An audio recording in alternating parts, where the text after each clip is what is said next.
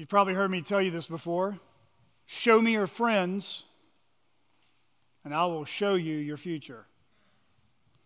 That was actually one of my childhood pastor's favorite one liners, his one isms, if you will, when I was a young boy. It was his exhortation to us to choose our friends wisely. There's a lot of truth in Pastor Al's advice, isn't there? I'm sure if you're a parent or grandparent, you probably have told your loved ones about choosing their friends wisely at some point as well. You know, friendships often shape who we are. You know, the people that we surround ourselves with the most usually end up affecting us, affecting us in ways that really shape how we make decisions in our life. When we share certain things in common and when we extend trust to one another, we inevitably, as friends, lead one another in a certain direction, often without even realizing it. I mean, evaluate your closest friends in your life today. How have the friends you've chosen to associate with, or the spouse you're married to, affected where you're at in life today? What college you went to? What job you have? What type of clothes you wear, what sports or hobbies you enjoy, what TV shows you watch, what music you listen to, what type of jokes you laugh at, what food you enjoy, what books you read, what you post or don't post on social media, what morals you uphold. Here we are, we're sitting in a church. Think about how your friends have influenced you to determine what church you would join, or even the pastors that you would decide to learn under since you've become a Christian. I think it's safe to say that the friends that have had the best impact on our lives are generally the ones who've given us the wisest advice. And it's the ones who've believed in us more than we even believed in ourselves. At the very least, it's the friends who have set a good example for us to imitate. Show me your friends, and I will show you your future. Well, brothers and sisters, tonight we're not looking at the topic of friendship per se, but we are looking at the topic of elders or pastors in a local church. And as we learned last time, looking at this topic together, like friends, the leaders that we choose to follow for our spiritual growth, it matters. It matters because it matters to Jesus. And it matters because it can have a huge impact on our lives. It can impact our families, it can impact our communities, it can have a huge impact for both good and for bad in our lives. The biggest impact that leadership can have is both on the health of your own local church, but also your very understanding of God Himself. You remember that foundational text we looked at last week? It's kind of the, uh, the cement that we're standing on as we're thinking about the importance of leadership. It was from Luke chapter 6, verses 39 and 40. Jesus said, Can a blind man lead a blind man? Will they not both fall into a pit? A disciple is not above his teacher, but everyone, when he is fully trained, will be like his teacher. You see, Jesus often tied together concepts like friendship in discipleship like tying two shoestrings together. They really just kind of go hand in hand. The people you are most around, you are probably influencing them, and they are probably influencing you. That's really kind of the heartbeat behind discipleship. But discipleship and leadership go hand in hand. Those who are influencing you, those who you are looking up to, those you are learning from, are those you are ultimately being trained by without knowing it, you are becoming like the person or people you're looking up to. You know, Pastor Al's advice about friends has a lot of truth in it for us to consider. I want to go one step further tonight on Pastor Al's advice by saying the same thing about elders. Show me your elders, and I'll show you the future of your church. Show me your elders, and I will show you the future of your church. Now, two weeks ago, we began this series, this evening series on elders, by looking at the function of an elder. The function, what does the office of an elder do? Like, what is the task? What is it that he is responsible to carry out? And really, in main summary, the two points I gave you was this an elder leads and protects, he teaches and corrects. He leads and protects, and he teaches and he corrects. In summary, elders are the men that the Holy Spirit sets apart and are recognized and commissioned by the church as spiritual leaders who set a godly example before Christians. They teach God's word to God's people, equip them for ministry, and they protect God's people from wolves and from false teaching. Last time we looked at 1 Peter 5 verses 1 to 5, as we considered the very heartbeat of what it means to be an elder a man who is called to shepherd God's flock. Elders are therefore under shepherds. They're not CEOs, they're not running the ship. They are under shepherds who lead and preside over the flock of God that has been entrusted to their care but all under the supreme authority of the chief shepherd, Jesus Christ. That means an elder or an overseer is not a dictator. He's not a taskmaster.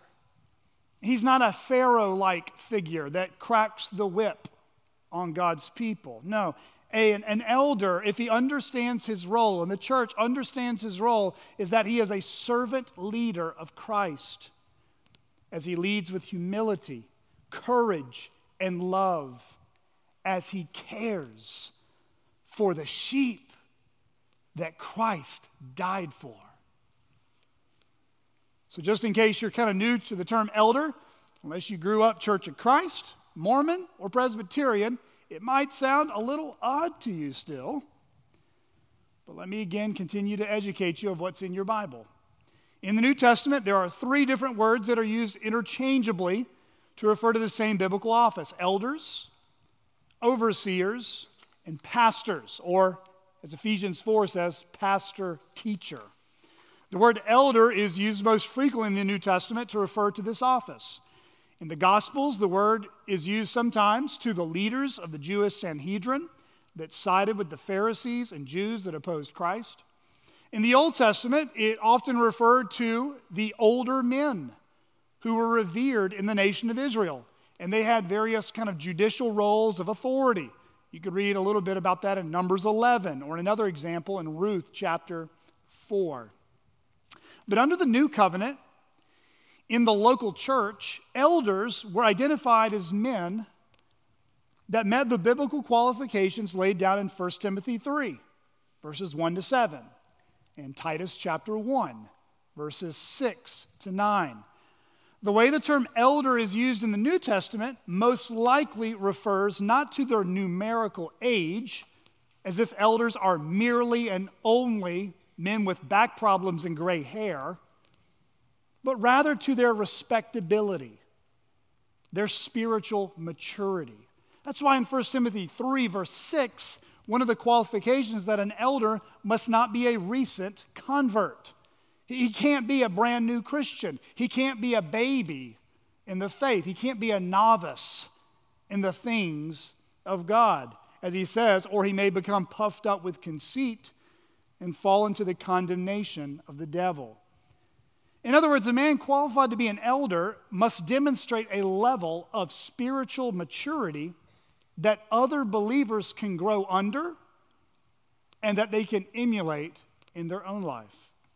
Now, as far as age requirements, the New Testament office really doesn't specify in the New Testament. Of course, common sense would say that a minor, you know, someone under 18 years old, would usually not be old enough to hold this office. Uh, but that's not to say that a young man in his 20s or 30s could not already be showing the fruits of this type of maturity. I mean, you may recall Timothy in the New Testament. He's never called specifically a pastor, overseer, and elder, but everything Paul gives him to do is basically the function of a local church elder. And you might recall what Paul had to remind young Timothy when he left him behind in Ephesus. 1 Timothy 4, verse 12. Let no one despise you for your youth.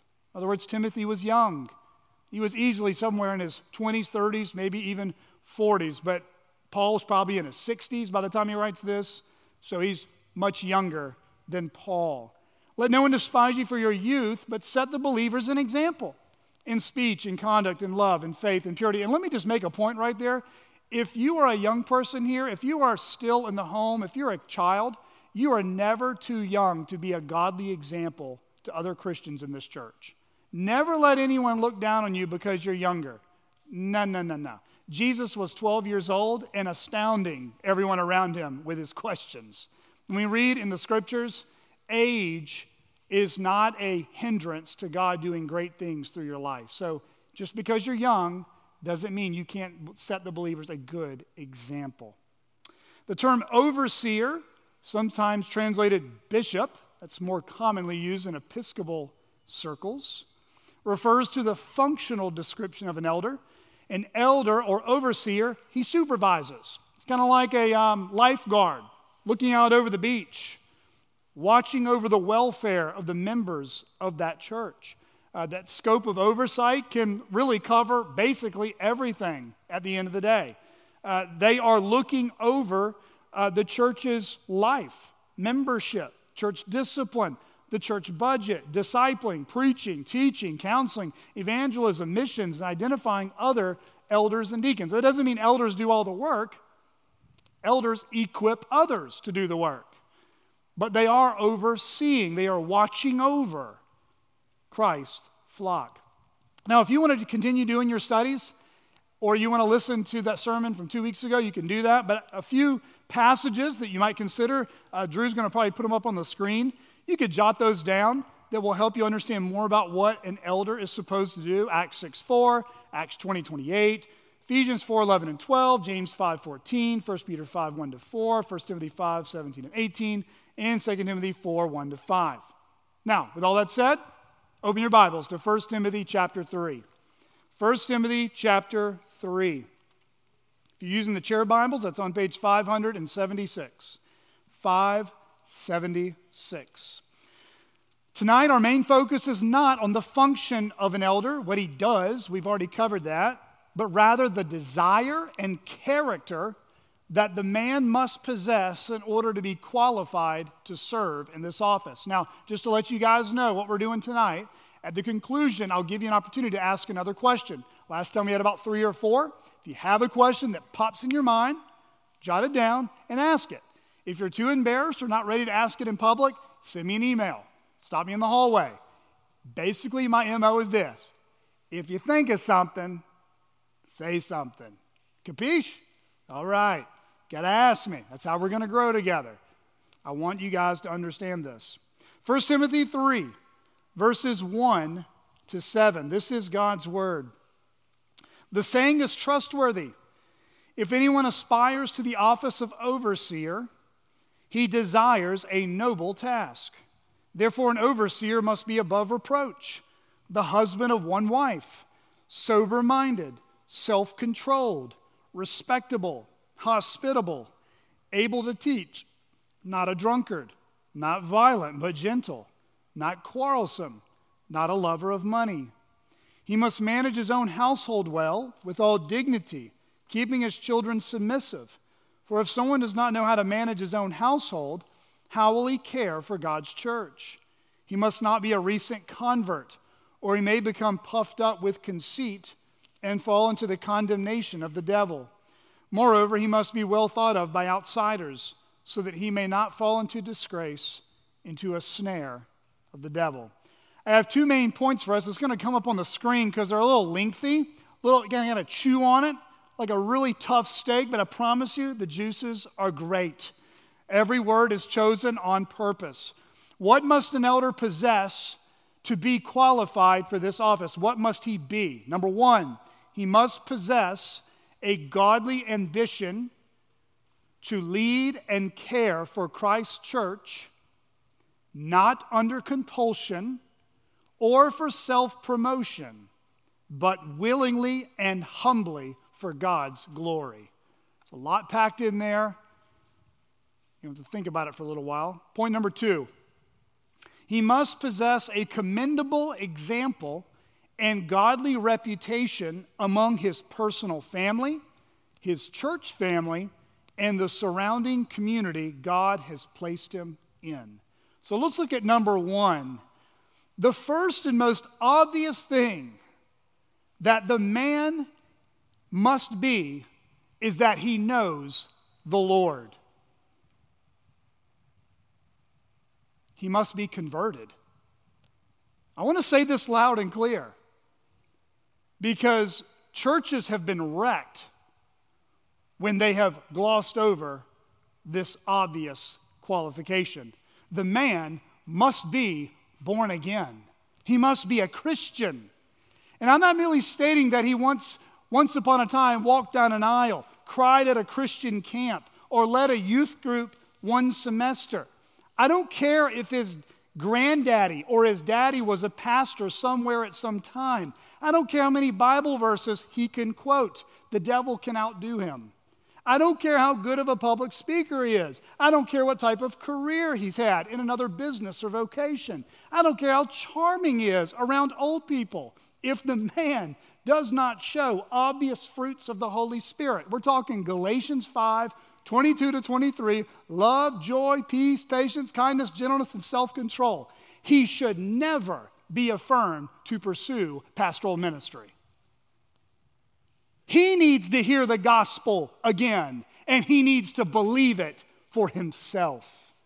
You see, one of the devil's most clever tricks is getting churches to be too focused on a man's winsome personality, his theological education, or how good he is at public speaking. All the while, guess what, guys? None of those things make him a pastor. None of those things even make him a Christian. The man must show obvious fruits of regeneration. He needs to be born again. You know, one thing you can show discernment here is to ask who are the people in his life that know him the best. Get them to describe him. Get them to describe if he has an obvious love for Jesus. Otherwise, beloved, we still have churches all over the place being led by men who are telling others to be saved and they are not saved themselves. I'll also add this with the exception of the rarest of situations, a man should not be encouraged to pursue seminary education, go on the mission field, or aspire to pastoral ministry if he isn't an active member in good standing of a gospel preaching church that knows him fairly well. Listen, the seminary does not call pastors. The college ministry does not call pastors. Mama and daddy do not call pastors. God calls pastors.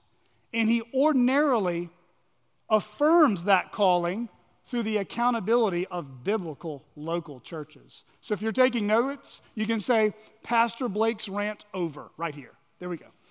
But I needed to say all that because so many churches are chomping at the bait of things that are actually not really biblical. And there are men that are genuinely not converted, they're not even Christian. And they're hiding behind their PhDs and slick hairdos and charming personality, but they don't know the Lord. So I want us to be a church that's discerning so that we don't have a wolf on our elder board by God's grace. Let's move on. The man needs to be soundly converted, but he also must possess an internal desire to aspire to this office. So, that's the second part. He must have an internal desire for this noble task. 1 Timothy 3, verse 1. The saying is trustworthy. If anyone aspires to the office of overseer, he desires a noble task. I mean, this is just a very plain question. Does the man want to be an elder in Christ's church? He needs to be able to answer that question in the affirmative. Now, there might be some of you in here, and I'm not a prophet, but I've been in churches long enough and I've served as an elder and I've been around all types of personalities. There are some men in here that one day will be an elder. They're just timid, insecure, and never have anyone encourage them. But they're godly, they're discipling, they're a good representation of Jesus. They know their Bibles. And that's why I'm here to believe in you, men, more than you even believe in yourself. That's the mark of the type of elders we should all want in every church. That those who are leading God's flock will actually believe in you more than you believe in yourself. Now, with all that said, at the end of the day, I can't put that desire in you. It's got to be from God. The Holy Spirit has to awaken that desire in you to aspire to this office, whether that's full time vocational ministry or that is serving faithfully as a lay elder. That is not manufactured by any men. And so, for me personally, I will never force a man to be an elder. I can tell really quickly if I've had a conversation, at least multiple times, and there is great trepidation and hesitation and a lack of really earnestness, I'm backing off. Because the last thing you want is someone serving as a leader in Christ's church that's doing it under compulsion, but not willingly. That would be a disqualification at that point. But if he does desire to be an elder, then you will already see a desire, Lord willing, for Christ, a love for his sheep, a love to see Christ's church built up and God's name glorified. Listen, a man who wants a title but doesn't show a track record of love for others and a love for truth is desiring the office for the wrong reasons. Give you an example. If a young man comes to me, whether I'm at a conference or in the hallway or I'm at coffee, and this has happened even multiple times, if he tells me he's considering pursuing pastoral ministry, the first thing I do is I try to encourage him. I say, Thank God that you're thinking well about the church. I'm, I'm actually applauding your aspiration to serve Christ's church. I don't want to squash his zeal, I want to fan that flame, right? But if I've got about five minutes with this guy and I got three questions to just pop him with and he can follow back up with me, here's what I'm asking him Brother, how long have you been desiring this? I mean, basically, tell me about your journey so far. Is this something you just kind of like, just kind of made up and happened five minutes ago? Has this been going on for years? Kind of just want to know your track record. Where's the Lord brought you to this place? Why do you want to be a pastor? Just answer the motives, brother. Just tell it to me plainly. And lastly, does anyone else who knows you well think you should do this? Because here's the thing about it I struggled for years on whether or not I should be in pastoral ministry. But my wife would tell you, who's serving back there, it's not because no one else saw it, it's because I was super hard on myself. And it was when God opened my eyes to everyone around me, was going, Brother, you're in the wrong job. Brother, you're in the wrong path. Brother, every time you pray, every time you teach, every time I'm around you, I just I feel like I'm around a pastor, you know, and I'm like 25, and I'm thinking, I can't even change the oil in my truck, brother. You know, I, I, don't know what I'm doing. And, and, and so over the years, the Lord brought confirmation, but it has been a common thread throughout church history and through experience. If you're God's man, whether full time vocational or as a layman, others will affirm that desire and they will affirm that you are godly. So, do other people talk about it? Do they affirm it? Now, aside from whatever answers he gives me, one of the most important things I'm looking for in a man, this aspiring to be an elder, is humility in his life. Christ like humility. Not his giftedness, not how sharp he is theologically, but humility. It's the most attractive quality, I think, for me, if you had to ask me, when I look for in a Christian. No matter what, I think any man desiring to serve as an elder should have the heart of humility like John the Baptist did. This is a great text to memorize. John 3, verse 30. He, Jesus Christ, must increase, but I must decrease. That's a good verse for every Christian here tonight. If you want to be greatly used of God, may that be your prayer. Christ must increase, I must decrease. Every man who serves as an elder should long to see Christ's name be lifted up, even if that means his name being forgotten. And notice the end of the verse. Paul says this is a noble task. That means this is a good use of the man's time. It's a worthwhile endeavor to spend and be spent for the souls of men. Now, don't be mistaken. As you learned last time, if I wasn't clear on this enough, eldering is a difficult task. I think I've aged more in the last six years than I would have probably in a different vocation. If you're going to do real gospel centered ministry, it's going to get messy real quick. It's going to get difficult, it's going to be perplexing, it's going to sometimes be deeply discouraging. Where an elder, like a farmer, is plowing the soil, plowing the soil, plowing the soil, and oftentimes not seeing much fruit from his labors, at least for a while. That's why the role of a pastor, the role of an elder, is not for the faint of heart. If a man seeks to be faithful in shepherding Christ's flock, he will find that he will have many battles he'll have to face. I remember meeting with a uh, Presbyterian pastor, really solid brother, and uh, I wasn't a pastor yet, but I wanted to be. He said, Brother, tell me about the sins in your life that you're still struggling with. And I gave them to him. And one of them was the fear of man. And he said, Well, brother, if you want to be a pastor, you better get over that real quick because you won't last. You better learn how to fear God more than you fear man, or you won't last. Either that or you, you'll sell out, you'll compromise. Brother, learn how to fear God now. That's why the role of a pastor is the role of a shepherd. You're going after stubborn sheep at times sheep that are weak, sheep that are weary. But you're going after Christ's sheep to encourage them, to love them, hoping to bring them back to the fold. But shepherding in Christ's flock is a noble task. It's beautiful, it's honorable. Eldering is preparing God's people to meet their God. Eldering is preparing God's people to meet their God he must possess a godly ambition to lead and care for Christ's church, not under compulsion or for self promotion, but willingly and humbly for God's glory. Number two, he must possess a commendable example and godly reputation among his personal family, his church family, and the surrounding community God has placed him in. Well, here in verses 2 to 7, we're going to see the remainder of the qualifications that a man must possess, at least in some clear and mature measure, if he's going to serve as an elder. Paul says, I'll give you a few points to consider.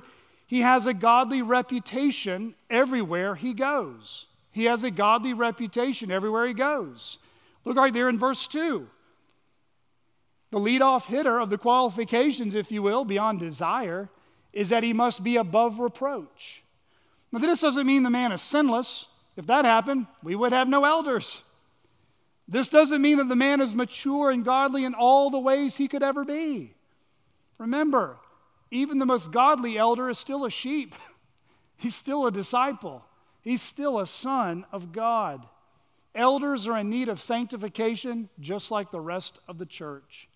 However, an elder will walk with Jesus with a transparency in his life like a fish swimming in a clear bowl of water. Yes, a man qualified to serve as an elder will still have remaining sin in his life, and he fights against that sin. He confesses that sin. He has others hold accountable for in his life for that sin. but he isn't hiding in any sin. He isn't characterized by his sin. He's not known by others for his sin. In other words, he's a model that when Christians look at him, he's a model of confessing his sin, receiving God's mercy, asking for prayer, and repenting and following Jesus. You know, this man's life may have many freckles and a garden variety of sin struggles, but there isn't a dominating blemish on the man's character. And there's nothing that people would rebuke him for that even others in the community, in particular non Christians, would say that they're shocked that that man's a leader in Christ's church. That's why Paul says in verse 7 Moreover, he must be well thought of by outsiders, it means unbelievers, those outside the community of faith, so that he may not fall into disgrace, into a snare of the devil. Paul also mentions that second aspect, he demonstrates faithfulness to his wife and leadership in the home. He demonstrates faithfulness to his wife and leadership in the home. Now, I can speak more about this at another time, but I don't think marriage is necessarily a requirement for the office. But most men serving as an elder will be married. The fact that he's married is not really Paul's point. Just because he has a ring on his finger doesn't make him qualified. If the man is married, though, it's the quality of the man's marriage. It's his fidelity towards his marriage vows that Paul is most focused on here. And if the man is single, he should demonstrate honorable character and sexual purity. Uh, this will show, to, show up in his dating relationships, if he is dating, or at the very least, sexual purity in his life of celibacy. This man is kind to both men and women, but he's not known as the flirty guy. He's not the guy with the crude posters, the crude images on his phone. He's a one woman kind of man. Gentlemen, He's the kind of man you would feel 100% safe at peace with allowing your wife to be in the same room with him. It wouldn't bother you at all because you know that that man is faithful to his wife. Ladies, he's the kind of man that shows faithfulness to his wife in a way that makes you feel safe when you're around him. And if the man has children, he shows an overall concern for leading his family in virtually every conceivable way. Perfectly? No. Can he improve? Absolutely. It's a bonus if the man marries up, makes him look better. I've seen some men on elder boards going, yeah, your wife is 50% of the reason we're here because she's awesome. She makes you look good. Anyway, that's how I married into it. Praise the Lord. I guess I can just kind of skip through a few things here. I think one thing I do want to say very clearly about this managing his own household well, uh, this doesn't mean the man has perfectly obeyed kids, obeying kids all the time. Uh, last time I checked, folly is bound in the heart of a child, and it doesn't say a pastor's child or a non pastor's child. Uh, folly is bound up in the heart of their dad, and I'm in need of sanctification just like you. I'm tempted with outbursts of anger and impatience and desperation and need for help. But I want to just make the point that Paul says if you want to know if a man can care for Christ's church, first look at how he's caring for his little church at home. Look at his wife, look at his children.